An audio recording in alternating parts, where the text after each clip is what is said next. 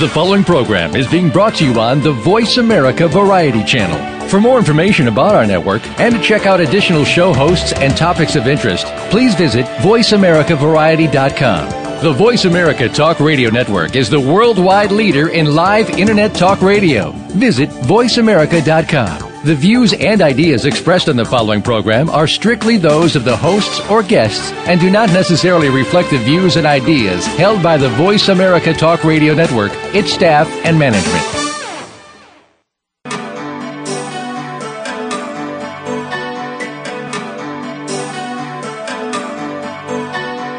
Welcome to Dr. Carol's Couch with your host, Dr. Carol Lieberman. All comments, views, and opinions are solely those of Dr. Lieberman, her guests, and callers.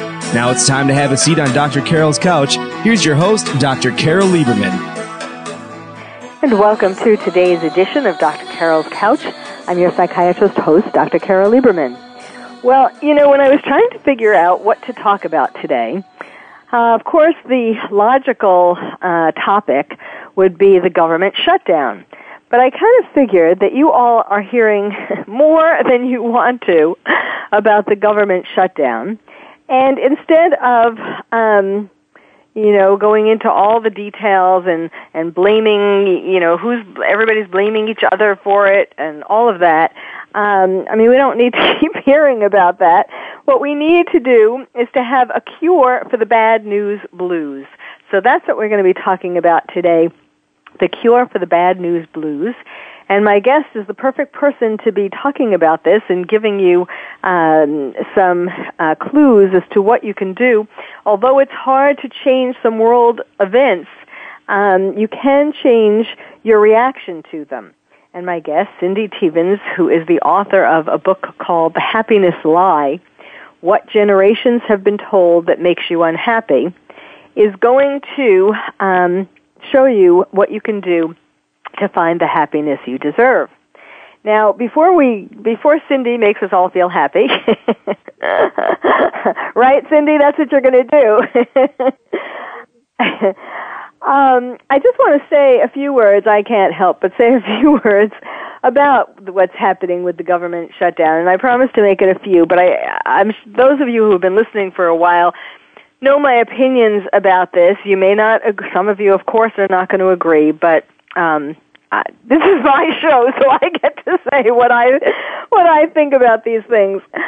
Um, you know, of course, I mean, no one wants a government shutdown, but I think that it was incredibly, incredibly courageous of the people in Congress, the, who voted or who have been doing all they can to um, to make this happen, or let's put it this way, to to try yet again to prevent Obamacare from prevailing. It's not that anybody, anybody in Congress, wants the government to shut down, but it is that people feel strongly, and I totally agree with them, that Obamacare would be the death knell for this country, literally. It is um, something that is going to bring people terrible, terrible medicine. It's going to literally affect how long you live and how long your granny and your grandpa live and your mother and your father and anybody else that you care about. Because as a physician, who, by the way, is not dependent upon Obamacare, I mean, it is not going to affect my bottom line one way or the other. Um, because I don't accept insurance to begin with. I mean, I don't deal with insurance companies, and I certainly would not want to deal with the bureaucracy of Obamacare. Also, because I'm totally against the philosophy of it. But I think a lot of you, and again, of course, I'm addressing the people in America, and I know that this is going out all over the world, uh, where you don't have to worry about Obamacare, or where you may already be having socialized medicine, and you're you can agree totally with what I'm saying um, that um, American doctors did not go to medical school to be told how to practice medicine by the president, who is not a doctor. And um, it, ha- it is a situation where doctors are more depressed and demoralized than ever. And a lot of them are quitting medicine right and left. They're retiring early. They're doing something else. Um, they're you know they're they're getting depressed and being treated for uh, trying to find treatment themselves for depression. Um, you know, it is not a happy situation. America has been sold, or a lot of America. I mean, the majority of Americans don't want Obamacare. Still don't want Obamacare. So Congress is really listening to the will of the people. But for those who have been sold a bit of a bill of goods, um, that this is going to, you know, make medicine less expensive. That everyone's going to get fr- essentially free medicine or or um, low cost medicine, you know, low cost insurance by Obamacare. That's all very fine and dandy, except for the fact that there aren't going to be enough doctors willing to provide this kind of care. So it is just, it's the, the emperor is wearing no clothes, or in this case, Obama is wearing no clothes. not a, uh, not a, a pretty sight to conjure up, but in any case, um, I mean, I'm, I'm joking. I'm, I'm, I'm trying to, you know, I'm being somewhat lighthearted about it, but it is really, really a serious situation because doctors will not have the time to spend the time with patients the way they need to. In order for people to get cured and treated, um, doctors need to spend time asking about a history, asking about all kinds of things in a patient's life, examining the patient. There is no time for this in the structure of Obamacare. Because in order to stay afloat, I mean, lots of doctors are losing their homes they're, they can't pay their mortgage. I mean, it's already the things that the changes that have been made to insurance and and um, assistance and government assistance and so on already is causing many doctors to lose their home and and not be able to continue to practice. So I, I mean, I know that there's this whole um, this whole image of of uh, doctors being super rich and taking advantage of patients and so on. And sure, I'm sure there's you know a bunch who do that. But the majority are not doing that, and the majority have come into medicine to help people. And when they went to medical school, Obamacare was not on the horizon. And right now, with you know, since Obamacare has been on the horizon and um, been you know coming closer and closer, more people are deciding not to go to medical school. The cream of the crop are not going to medical school, and instead there are lots of doctors um, uh, who you know are not practicing the best medicine, the medicine you would want for yourself or for your loved ones. And um, this is so you know so it is not a free lunch or a free trip to the doctor. This is something really serious. And so I, the people in Congress who voted, you know, to try to attach the passing of the budget the, to the to uh, or, the, or the funding to um, holding off on Obamacare, making changes in Obamacare, and so on. They are very courageous because they knew that their decision that when they you know when the government would shut down that they would not be the most popular kids on the block, and yet because they were they felt um, because of the ideology, because they, they knew what, what this was going to bring to America, what Obamacare was going to bring, they stood by this and have stood, you know, time and time again um, to, tr- to try to stop this from happening. It's unconstitutional. There are many things. I mean, it's unbelievable that the Supreme Court went ahead with all of this. Uh, there are constitutional scholars who have looked at this, and in so many ways, it is unconstitutional. So yes, they're trying now yet another way to try to prevent this from happening. So I just want to say that I applaud them for this. I, you know, of course we're going to be affected. We're all going to be affected in one way or the other by the government shutdown, some more than others. But it's not the end of the world. It's not the apocalypse. Apocalypse. It's not a scary movie where there, where monsters and zombies are going to overrun America. So it's, you know, we'll get through it.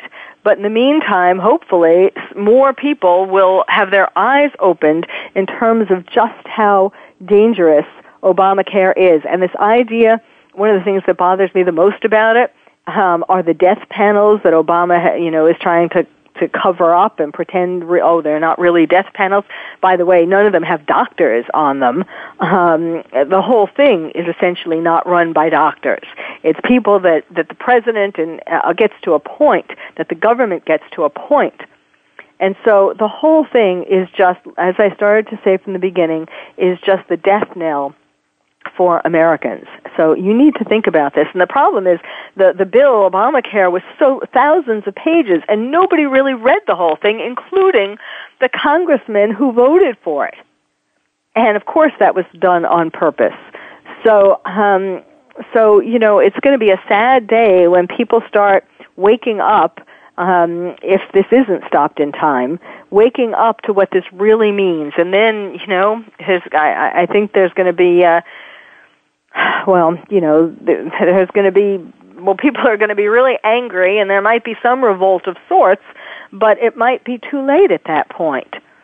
So, I mean, it's going to be harder to change things once the more the, the more they start getting put into practice, the harder all these things are going to be to change. So, I think that this should be a wake up call to all of you to really investigate, but from a um, a neutral standpoint, what really is in Obamacare and what it really means.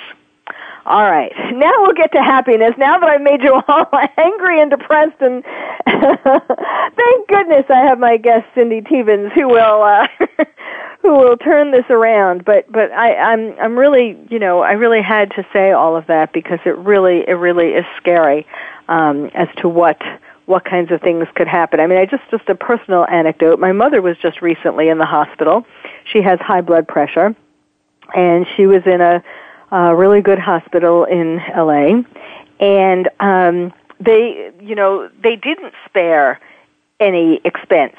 Um, uh, and she's you know been in the hospital from time to time over the past several years or not several but four or five years. And each time she has gotten all the tests and you know expensive tests and all the things that she needed. But you know and fortunately she has continued to to, to live and to uh to um get back to health but that would be a very different story if Obamacare was in place. Someone would be judging whether my mother at her age and um, whatever else, you know, would go into it. She's a book author, maybe that would help her out. Um, but I don't want someone judging when and whether my mother should live or die and withhold the treatments and the and the uh, exams, the um, the tests and all of that that were needed to to allow her to to leave the hospital in a healthy state. So you know this. I mean, this has hit close to home for years, and um, just think about who it was in your family who had some serious illness, um, maybe yourself and what you would be getting or who would be decide. It's not even what you would be getting. I mean, that's part of it, but it's who would be deciding other than you what kind of tests and treatment you would be getting. Oh my goodness, it's already the break. I didn't mean to go on for so long, but obviously I feel so strongly about it. Promise we get to happiness when we come back. You're listening to Dr. Carol's Couch. I'm your psychiatrist host, Dr. Carol Lieberman, and stay tuned for my happiness specialist, Cindy Teevens.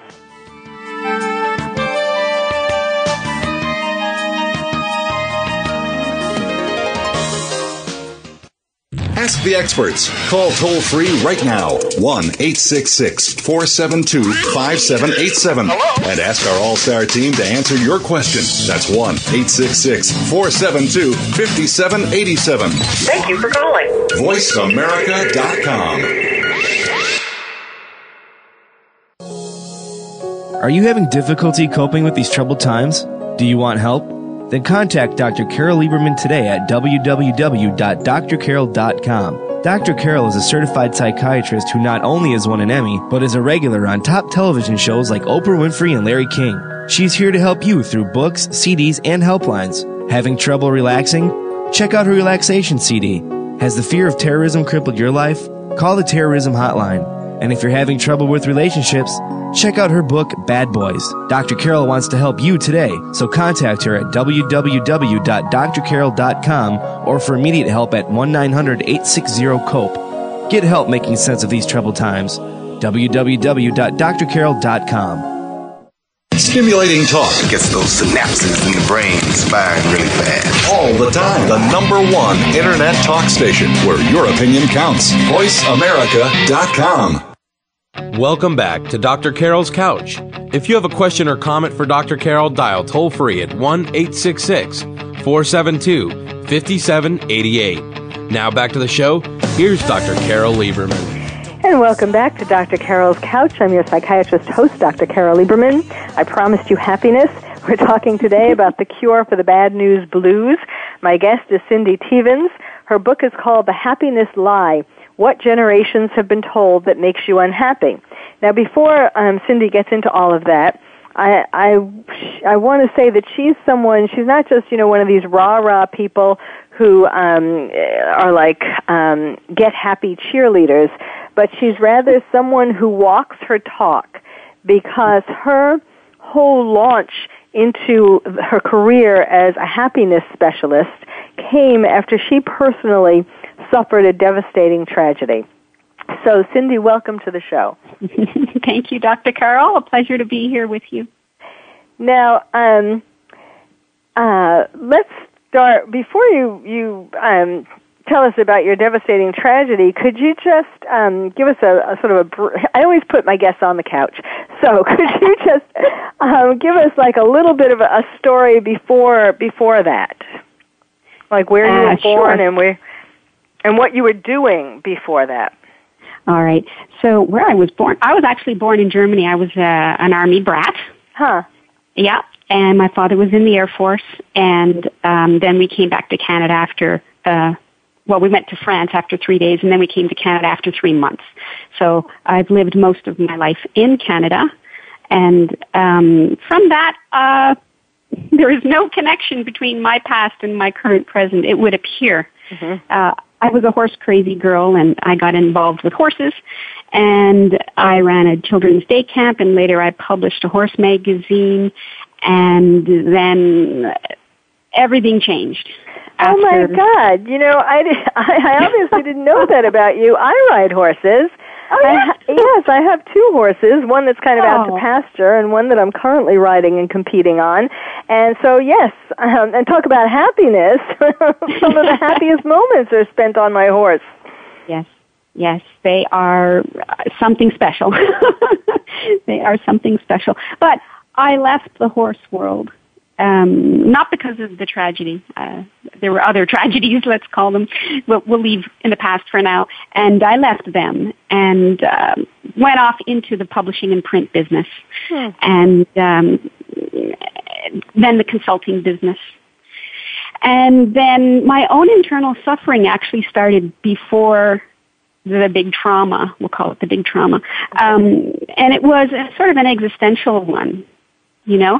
Um, what are we doing here? How do we get here? Where do we go from here? What's the point of this? You know, those kind of questions that started as a child and were never answered and always kind of stewed, uh, hidden beneath. Mm-hmm. And it was uh, just prior to that uh, drama where it increased. It got quite quite high. This internal questioning, and I began searching. I searched different religions. I read different books, and then it happened. My father had suffered extreme depression of his own, uh, and he was on drugs, and he was getting worse. And um, one day he shot himself. Hmm. And I was supposed to go out to see him on his birthday. And I hadn't been able to get a hold of him all weekend. Nobody could, I found out. And so the day I was prepared to go over anyway, I, you know, grabbed the cake and the bottle of wine and everything and, and took off, quite knowing that something was wrong. And I got to the house and, you know, I found him. He was still alive and we, you know, the police came, the ambulance came, and the police didn't uh, let me go to the hospital. They, What? yeah, they um, took me in for questioning. Actually, what? yeah, they couldn't be sure that I was not the shooter. Oh my God. Yeah, even though he had left a note and the whole deal, you know. So, and that was a shock. That was like an extra trauma on top of the trauma. Yes, because you couldn't spend those last moments with him. exactly that was what was going through my head. In the meantime, I'm dealing with the shock of of having found him and uh, the whole the whole deal of that. Uh, so they took me in and questioned me for a while, and then it was like everything turned on a dime again. Then it was, oh, you poor thing, would you like some counseling? Mm, mm. yeah, and then I said, no, I just want to get to the hospital. Get me to the hospital. Yeah. Um, yeah. So I arrived, and then family started arriving, and um, I, I got the news from the doctors that there were actually two bullets, uh, which is just astounding that he Mm. was, to me, still alive, and that he Mm. was able, you know, able, able to pull off two bullets. Um, and they told us that when he came, you know, to, which they had him under sedation, and so they controlled that, and then they were going to take him off of it, and that when he came to, whatever um, cognitive ability he had when he came to would be it, sort of thing, Mm. within the first, you know, few days, because they were quite concerned that he would be, you know, very disabled and didn't know to what degree he would. Uh, because be he shot himself in the head? once in the head and once in the chest. I see. Oh, dear. So Yeah. they, you know, they dealt with the, the chest one, and that was under control. So the bodily functions were under control, um, but they just didn't know about the, the damage, you know, to the brain. Okay. So we, you know, waited that time out, and I slept in the chair beside him. And two days later, he nothing came around. I mean, no movement, barely his eyes fluttered.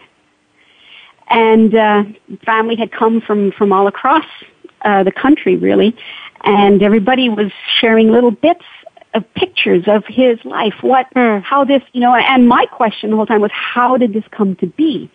And so I was collecting bits and little pictures from everybody else and putting the whole picture together of just what went on for him. Any case, uh, he never came around really. We all knew he wouldn't want to live like that, so we Mm. decided to, to pull life support. Hmm. And when you know, and once again, they didn't know how long it would take for whatever to happen. Uh huh. You know, would he live months? Would he live hours, minutes, days? Um, they didn't know. And as it was, it took seven days. Oh wow. Yeah. And I was there uh, the morning and the moment that he passed. Hmm. Now I And take you it you were really close with him. I had become the closest to him that I had all my life. Um, I used to go visit him on week, you know, weekends on Sundays and go out and have dinner. But he he really struggled a lot in his life. I mean, he struggled with money. He struggled with alcohol. He struggled in many ways uh, with relationships and work and um, the you know the things that happened to him that sort of I look at it like everything was a nail in the coffin, you know, one more, one more, one more nail. And one of the last few things was he had a roommate um, that was his best buddy in the whole world, and this fellow had a stroke in his truck one day. And he took him to the hospital, and, and that was his extra source of income, not just his buddy. And um, he took him to the hospital, but that man never recovered from the stroke to the degree that uh, he could come back. And my dad believed he would come back, and he kept the room open for him. He refused to get, you know, to get somebody else. So there was another financial drain, and um, he never came back. And that was just one more nail. So he, there were a few unfortunate things, i- you know, toward the end that I saw how this had all all come together. But I also saw a fascinating thing is that everybody played a role in his life, that, that there's no such thing as a separate life. Hmm. That was a huge sort of eye opener, but I didn't have too much time to consider these, you know, deep things at the time because there were things to do and uh, clean up and and but when I left the hospital that day, you know, I was walking through the hallway and I realized nobody knew what had just happened. It was like I'm alone again. Mm-hmm. But I promised Dad the day I was walking to the hospital that this would not be for nothing, and I had no clue what that meant. I just knew that it would that that it would mean there would be some meaning to this. And initially, I thought it was his struggle, his financial struggle, but I realized later that's a symptom, not a cause. Uh huh. And uh, it started me on a quest. Really, I didn't know it at the time, but it started me on a quest to find an end to suffering. you know, I thought I had to learn to control my state so that I could feel good no matter what was happening around me. And ultimately, um, that happened, but it wasn't me controlling my state. so his suicide led to the discovery of of joy, of unlimited unconditional, unattached joy that I know we're all capable of. Okay, and so now you, now can you take us from that? I, I guess pro- probably the lowest moment in your life, so when you were walking down the mm-hmm. hall and feeling alone. Yeah, yeah, walking along feeling alone. Made this uh, sort of vow to him, and I think they were selling jewelry in in in the hospital. And for lack of knowing what else to do, I mindlessly wandered over, picked up a ring, and and bought it as a reminder that that this would not be for nothing. Uh huh. Turned out the only ring I liked there it had a dolphin on it. uh-huh. Iron- ironically. Um, and that started me on this quest. So I started looking, researching, reading, um, self-help, religions, um, everything I could get my hands on. I took master, I took NLP practitioner training to the master mm. level. And still, you know, in the end, I thought, oh, NLP, this is it. And in the end, it wasn't it. Mm. It was close, but no cigar. You know, we were telling ourselves that we can control our state, but I knew darn well I couldn't. I knew that if uh-huh. something, you know, major happened that I would lose it. And so I took that and I continued on, still looking. And then my own internal intense suffering began to arise, unrelated. This was about six years later. Um, and unrelated to dad. And it was about being denied something that I thought I had to have. You know, and everybody has experienced it. The denial of love. Hmm. Um, and not only was I feeling denied love, I was feeling rejected. I was feeling lack of human dignity, disrespect, abandoned. Um, mm. a lot, a lot of really ugly things, you know, uh, is what I was feeling. And, you know, in our society, people may agree, oh yeah, you have good reason to suffer. You have good reason to feel that way. Um, but I refused to believe that. Somehow I knew that it, it wasn't the outside that was causing this. Somehow, you know, we're all told and we've heard that nobody else is hurting us, that, you know, sometimes we say we let them hurt us. uh-huh. I think that's a symptom of a society that's trying to outgrow an old belief, but doesn't quite know how to because it doesn't know what else is available. Uh-huh. So I knew it wasn't outside of me mentally. And because I knew that, I refused to blame anyone. I refused to um, blame them with my mind, with my thought, with my feelings. I just wouldn't go there. And normally what we would do, right, is we blame somebody. And we might feel a little bit better, but it always has, leaves a bad taste in the mouth. Mm-hmm. It's never, never pure. So two things happened to me. I refused to blame the outside, and I wanted only love, joy, and happiness for myself and others in every way. So basically, I boxed myself in. This well, is what Go ahead. What? This is why I I later called um, my first book uh, "The Alchemy of Love and Joy." Yes, and you know, uh, we need to t- stop to take another break, but um, this is probably a good place to do it because now we all want to know about that. so um, we're taking another break. You're listening to Dr. Carol's Couch. My guest is Cindy Teevens, the author of The Happiness Lie What Generations Have Been Told That Makes You Unhappy, and her first book, Alchemy. So stay tuned. You're listening, as I said, to Dr. Carol's Couch, and I'm your psychiatrist host, Dr. Carol Lieberman.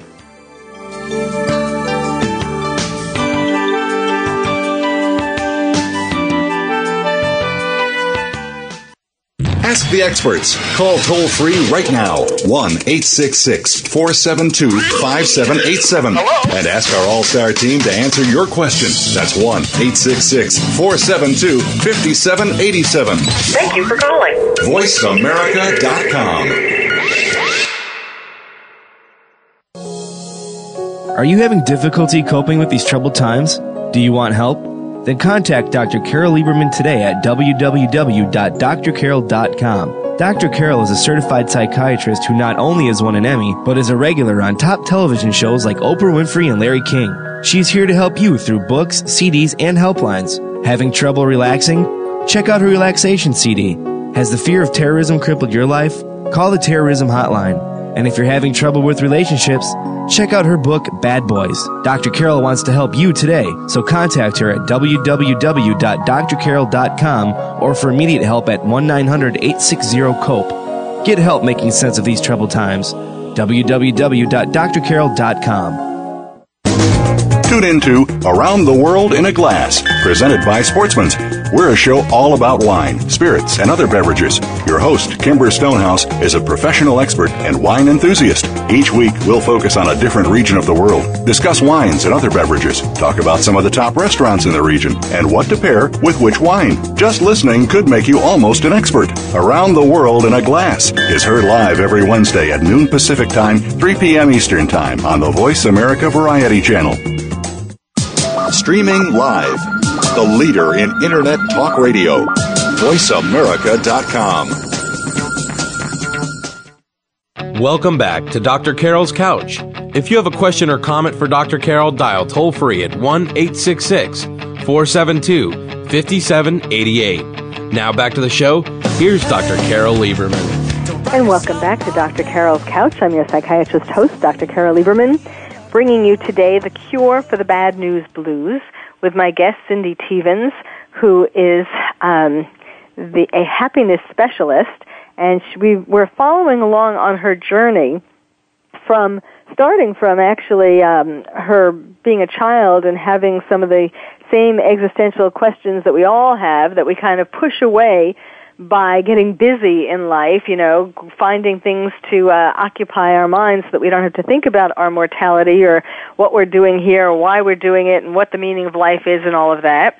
And then following her along to her her most devastating tragedy, which was um, finding her father who had shot himself and uh, ultimately resulting in his death and um, then her how that started her on her quest that um, that that taught her eventually how how to find happiness, how to create happiness, and so we were. Um, we were kind of just leaving the hospital. Well, we no, and then then you were talking about how something else happened after that in reg- another um, uh, devastating event uh, feeling denied of love and being rejected and abandoned and so on, and how and we're following along on your quest, which apparently led to the first book called Alchemy. So take us from there. Perfect. Very good. Yes. So I had boxed myself in, meaning I refused to blame another for my pain. And I wanted only love and joy. So I wanted to feel only good. And it wasn't that I just wanted it. It was zero tolerance. I came to a point of zero tolerance because understand I had spent weeks in debilitating pain crying in the bed, unable to, to function properly. And I came to a point zero. Well, either this has to end now, um, but I'd promised my dad, so suicide for me was out of the option. Mm. That would be a failure. So I had no choice but to stop. And it was in that moment of stopping that I heard or knew or remembered that you can give yourself whatever you want.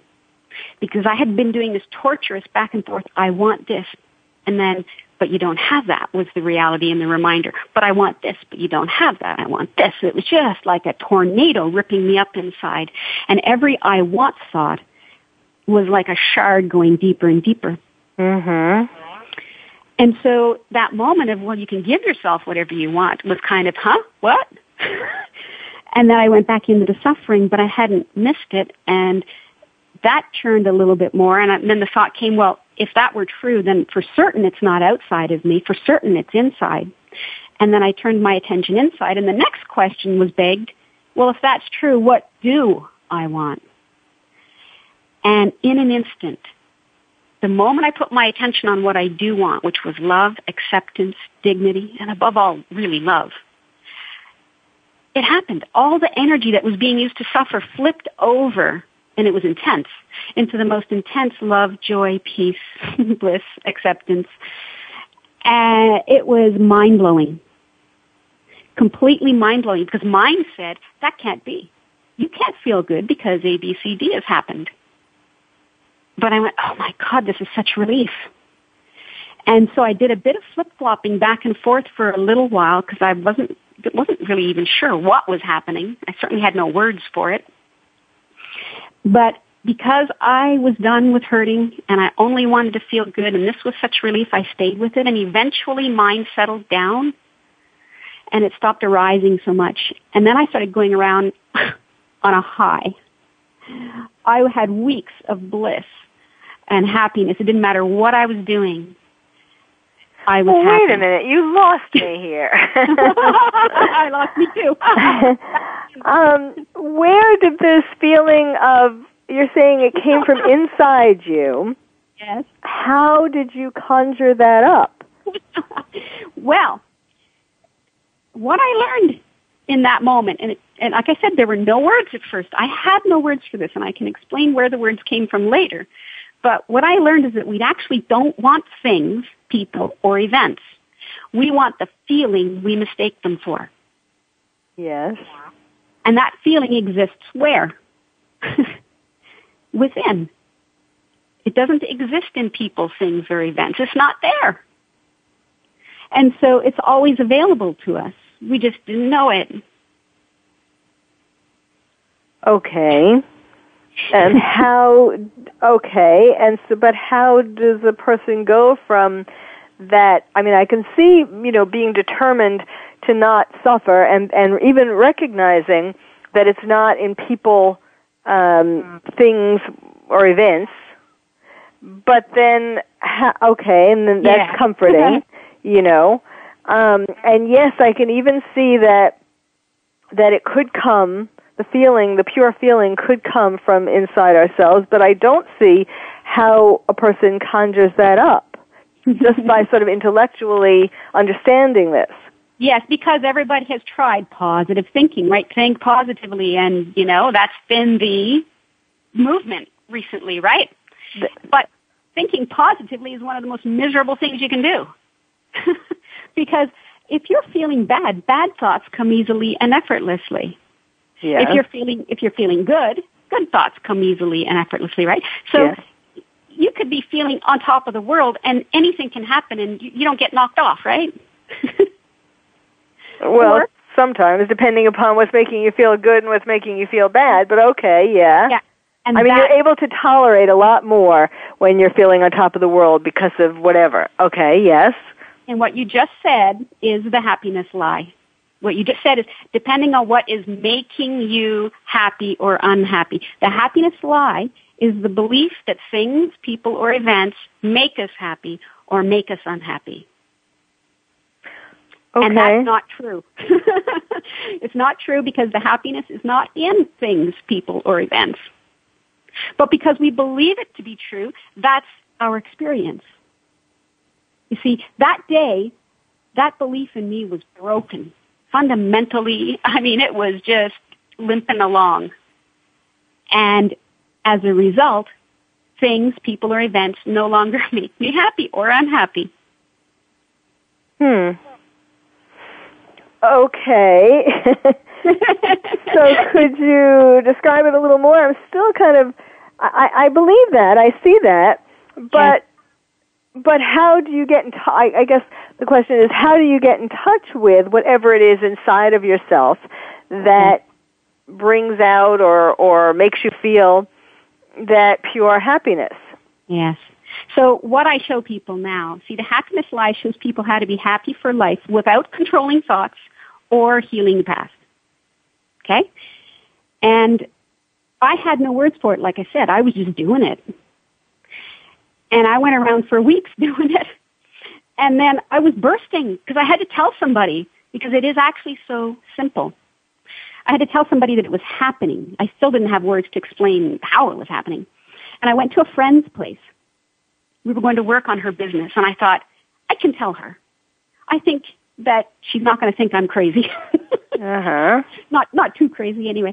So I arrived and we were, you know, I was all ready and she looked down. She had this problem. And I went, oh, I can't tell her. I can't come in and say, "Hey, everything's great. There's no problems." right? Yeah.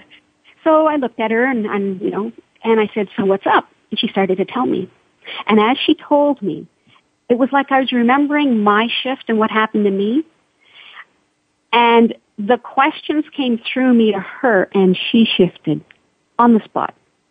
Hmm. She had this stunned, you know, deer in the headlight look. And I went, oh my God, these are the words. and so I wrote them, I was scribbling them down, you know. And I kept trying to say, well, we've come here to work for you. I'll put this aside, but I was just burning. It was like a volcano that just wanted to explode. I, so I kept telling her that. Oh, I'll work on this later. But by that time, she was intrigued. Wait a minute, Hmm. what just happened? You know, she was trying to process what just happened for her, and so she asked me more and more questions, and all of it came out in this ethereal, colorful language. Um, you know, talking about the joy and the bliss and the happiness, and and um, the more we spoke, the more the words came out, and I captured them all down, and I wrote a book in a week. Hmm. And that's the alchemy book. That was alchemy, yes. Mhm. The alchemy of love and joy is what I call the practice. You see, I asked her questions, and it was basically started. It was the questions that I asked myself that that uh, led to the shift in state. And it started with the very first question, the only one that was really clear in my mind, which was, "What do I want?" What do I want? And since I've been working with people, I found that nine times, or eight or nine times out of ten, they tell me what they don't want Mhm. well, I don't want this and I don't want that. And um, we are so good at knowing what we don't want. And why is that? Is because we believe in the happiness lie. We believe things make us unhappy. And so we think we need to change them in order to be happy. Mm, mm, okay. All right. I get it. yes. Yes. And we don't actually. See, what hurts us is never the thing, the person, or the event. Never. What hurts us is our thought about the thing, the person, or the event that we are choosing to believe. Not the thought itself, because no thought can hurt you. But when you put your powers in them, and everybody was born with three powers that they're not aware of, when you put your powers into them, then they come to life in your experience, and then you experience them. Okay. And what are these three powers? So the first power is one that you're born with. You can't turn off, you can't turn up, you can't stop, you can't do without it. It never leaves you. It's so obvious that we miss it. It's the power of awareness. So as we're sitting here talking, you might notice other sounds in the, in, or even birds outside, and it's effortless. It's completely effortless. Mm-hmm. That's one. And to recognize that it's there, I show people how to use it. Okay, so just the first step is recognizing, oh yes, that's there, okay. Mm-hmm. The second power is your power of attention. And this is the one that gets us in trouble a lot. So your power of attention, can I demonstrate it? Would you like to play? sure. okay, so your power of attention, uh, I, I can demonstrate it by asking one question. Are you feeling your left foot right now? Not until you ask me the question. Right. Okay. So, so if we looked at that, we'd say, say, so what happened? Had you stopped? Had your foot stopped feeling? Mhm. No, it's that we're not we're not paying attention to it. Right. And but the reason you're not paying attention to it is because your attention is elsewhere. Right. Your attention is contracted elsewhere. And so, whatever you put your attention on is what you get. Well, now my attention is being distracted by the fact that we need to take another break. Yes. Oh, so my left foot is going to have to rest where it is for a minute. And when we come back, we'll uh, hear from my guest, Cindy Teevens, what our third power is. You're listening to Dr. Carol's Couch, and I'm your psychiatrist host, Dr. Carol Lieberman.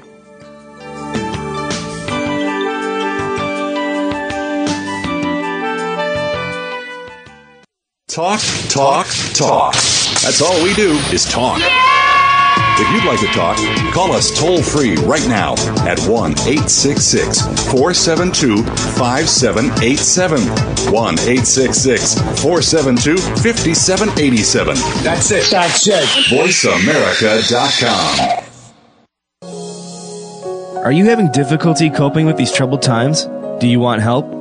Then contact Dr. Carol Lieberman today at www.drcarol.com. Dr. Carol is a certified psychiatrist who not only has won an Emmy, but is a regular on top television shows like Oprah Winfrey and Larry King. She's here to help you through books, CDs, and helplines. Having trouble relaxing? Check out her relaxation CD. Has the fear of terrorism crippled your life? Call the terrorism hotline. And if you're having trouble with relationships, check out her book, Bad Boys. Dr. Carol wants to help you today, so contact her at www.drcarol.com or for immediate help at 1 900 860 COPE. Get help making sense of these troubled times. www.drcarol.com. The Internet's number one talk station. Number one talk station. VoiceAmerica.com. Welcome back to Dr. Carol's Couch. If you have a question or comment for Dr. Carol, dial toll free at 1 866 472 5788. Now back to the show. Here's Dr. Carol Lieberman. And welcome back to Dr. Carol's Couch. I'm your psychiatrist host, Dr. Carol Lieberman, talking with you today about the cure for the bad news blues. Not the bad news bears, but the bad, bad news blues.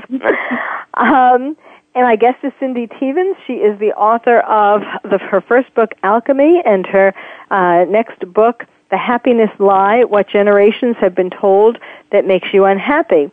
And uh, this is all really fascinating. Uh, we were, she was talking before the break about three powers that we have that we don't really utilize enough, and it's absolutely true. Um, awareness, attention. I mean, there's so many beautiful things that going around, going on around us at any given time that we're not aware of, we're not putting our attention on, and that could really be making us happy instead of the things that we are aware of, we are putting our attention on, which are the problems or things that are making us miserable. So what are the, what's the third power?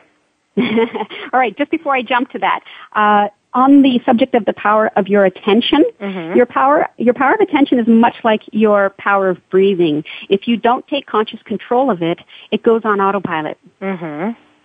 As you just experienced, uh, you were able to take control of it and then you noticed your foot, your foot. Mm-hmm. So if you don't take conscious control of your power of attention, it just wanders from here to there. Uh, automatically on whatever your habitual stream of thinking is, is where it will go. Mm-hmm. So if you're habitually thinking negatively and bad, sad things, then it goes there and you're not even aware that you have the ability to not go there. Mm, yes. Okay?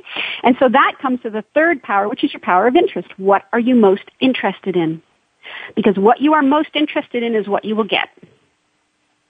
See, I became most interested in only love, joy, peace. I had no interest in anything that felt bad. Hmm. And so thoughts are options. They're not mandatory. Merely because a thought arises in your experience doesn't mean you have to believe it. It's the brain's job to churn out thoughts, and it does a brilliant job of it, right? Putting what, 40,000 thoughts out a day? Mm. But we're not aware of them all, right? We don't choose them all. But there's certain ones that we choose, right? certain ones that we believe to be true. We choose them by putting our power of attention on them and believing them and putting our interest in them. Uh-huh. And, and so those ones you will experience. See, in that moment, for me, I had been most interested in what went wrong how I was neglected, how I was abandoned, how I was rejected, how I was, okay? And that's what I was feeling. It's that direct. When I became not interested in that and I became interested in only love, joy, peace, and I put my attention on that, my power of attention on that, that's what I got. Yes, well that that makes sense. I mean that's mm. um um I mean, are, you similar to? Are are you sort of? I'm sure you're familiar um, with Ask, Believe, Receive. Yeah, I'm not so um, uh, keen on that because the way I look at it is that everything is out there at all times.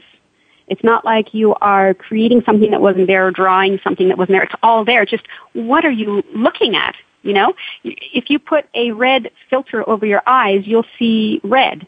Mm-hmm. Because that potential is there. If you put a blue one, you'll see blue, right? Yes. So your power of attention is much like that filter. I see. You're, you're okay. Mm-hmm. You're envisioning it in a different way, and I like that. Um, imagining it being like glasses or a filter, um, where you would only see those, where that would be what you would see. Okay. Yes. Yeah. And I had a direct experience with this twice with uh, someone who I met who I, I couldn't really, you know, there was something wrong with him when I saw him and I couldn't figure it out. And I met him three times and I couldn't figure it out over three weeks. And the third time I was sitting with him, I couldn't even hear him because something was bothering me. So I started to ask myself questions about what I thought I already knew basic questions like the color of his shoes, his clothes, his hair. And I got to his eyes. And I went, blue, oh, great, oh, he has two different colored eyes. And in my model of the world, that didn't exist for human beings. So I couldn't see it. Hmm. Hmm. And then suddenly false knowledge fell away and I could see what was always already the case. Uh-huh. So everything is always available to you, but you have uh, beliefs and knowledge and interest in these beliefs and acquired knowledge as thought knowledge, not as truth. There's a difference. And so whatever you put your belief and power of attention into, you will experience. And it has nothing to do with anything outside of you. This is your choice. So, okay, so it's a slightly different take on the law of attraction because the law of attraction is mm-hmm. really about bringing um, people, things. I mean, it could be about be bringing people, th- attracting people, things, and events to you. Yeah, no, Whereas what you're saying is, what did you say? Yeah, no, it's not about the law of attraction. Yeah. uh, you know, I'm like saying it's all out there. It's contemplating money, if that's what you, um, you know, ask, believe, receive. Could I have yeah, a pot no. of gold? Um, and of course, you know, that is, um, I mean, the world is really going crazy. Uh, before today, I mean, it's getting crazier and crazier, and it's very worrisome to me. And of course, we we know that. Um, I mean, it's worse in in the states than in Canada, where you are. I think it's easier to be in Canada. No, I don't. No, you can be miserable anywhere. Well, that's true. That's you know, true. I, I work with people who are who are miserable about their hair. Yes. And they can be anywhere, but you see, and they think that it's simplistic and that it's silly to be miserable with your hair. I said, you know what? This isn't about your hair. This is about your self-image, your self-belief, your thoughts you're putting your attention on, those are what's hurting you. Your thought about yes. your hair is not hurting you. Yeah. And, the hair itself is not hurting you. right? And so it's completely about the thoughts that are believed are ones like, well, I have no value. If my hair isn't just right, I have no value. Mm-hmm. Uh, I, what's the point of living? Now, so, that so, is a painful thought. Yes. So how do you, I know we don't have very much time left, but could you give us an example of, um, I know you work with people all over and, and, um, I mean, that, that's one example, but could you just give us an example sort of a, of how you would, like that, even that person, how you would change, how did you get that person or some other person to change from, um, being in the miserable state because of, of concentrating on people, things, and, or events to Okay. to being happy. So basically what I do is I help them shift state. So they get the state that they thought they had to have, right, that they had to have, and they get that state without getting the thing they thought they had to have. Wait, what do you mean? so, uh, say I wanted to be uh, respected. Mhm. I felt that someone disrespected me. Right. So I get them to feel respect, respected, okay? And when they feel respected and then they feel respect, period. And they feel respectful and they cannot see disrespect. but how do you get them to just conjure up respect, to feel Shift, respect, respected? So in, yeah, in alchemy there's seven questions that I use. And the first question is the one that came to me in the middle of my own suffering, which is, what do I want? So you put your attention from what you don't want onto what you do want. And then the next question is, how does it feel? Because remember, we don't want the things, the people, or the events we think we do. We want the feeling. So they get to connect with the feeling that they want without actually getting the object. I see. And then from a better feeling state, they look back and realize, oh, I didn't need that. Oh, that doesn't matter. and it blows the belief out of the water, which is exactly what happened to me. I see. Okay, so basically, it's through using these three powers. Yes, the power of awareness, the power of attention, the power of interest. I just help them shift their interest and hold their interest on what they do want, not what they don't want. And the power of that state is so amazing. Well, let me, I don't know if you can hear the music, but it's telling Yes. us that we need to stop being so happy. so let me give out your, your website, which is thehappinesslie.com. You can read both about uh, Cindy Teeven's both books, Alchemy and The Happiness Lie, What Generations Have Been Told That Makes You Unhappy. I mean, I, this is a, you know, it, it's obviously a, a very deep concept, but not one that's that unattainable. You've given us uh, the tools to start, and I would recommend that people go to the website, get the books, um, and and dig into this uh, more rather than rather than concentrating on the bad news headlines. Um, read about this and make and find that the happiness can come from within yourself. And and well, that's really really a wonderful place it ever story and a wonderful. Um, gu- and wonderful guide for putting us into the right state. And let me tell you, um, more people need to do this because because Mm. so many people are acting out of hate, out of anger, out of you know frustration because they're not getting the people, things, or events that they want that they think they need to make them happy. So, Cindy, Exactly. thank you. You've made us happy, and thank you all for listening. All my listeners make me happy. You've been listening to Dr. Carol's Couch, and I'm your psychiatrist host, Dr. Carol Lieberman. Thank you for joining us on Dr. Carol's Couch. Join us next week at 1 p.m. Pacific Time for another installment of Dr. Carol's Couch. We'll save you a seat.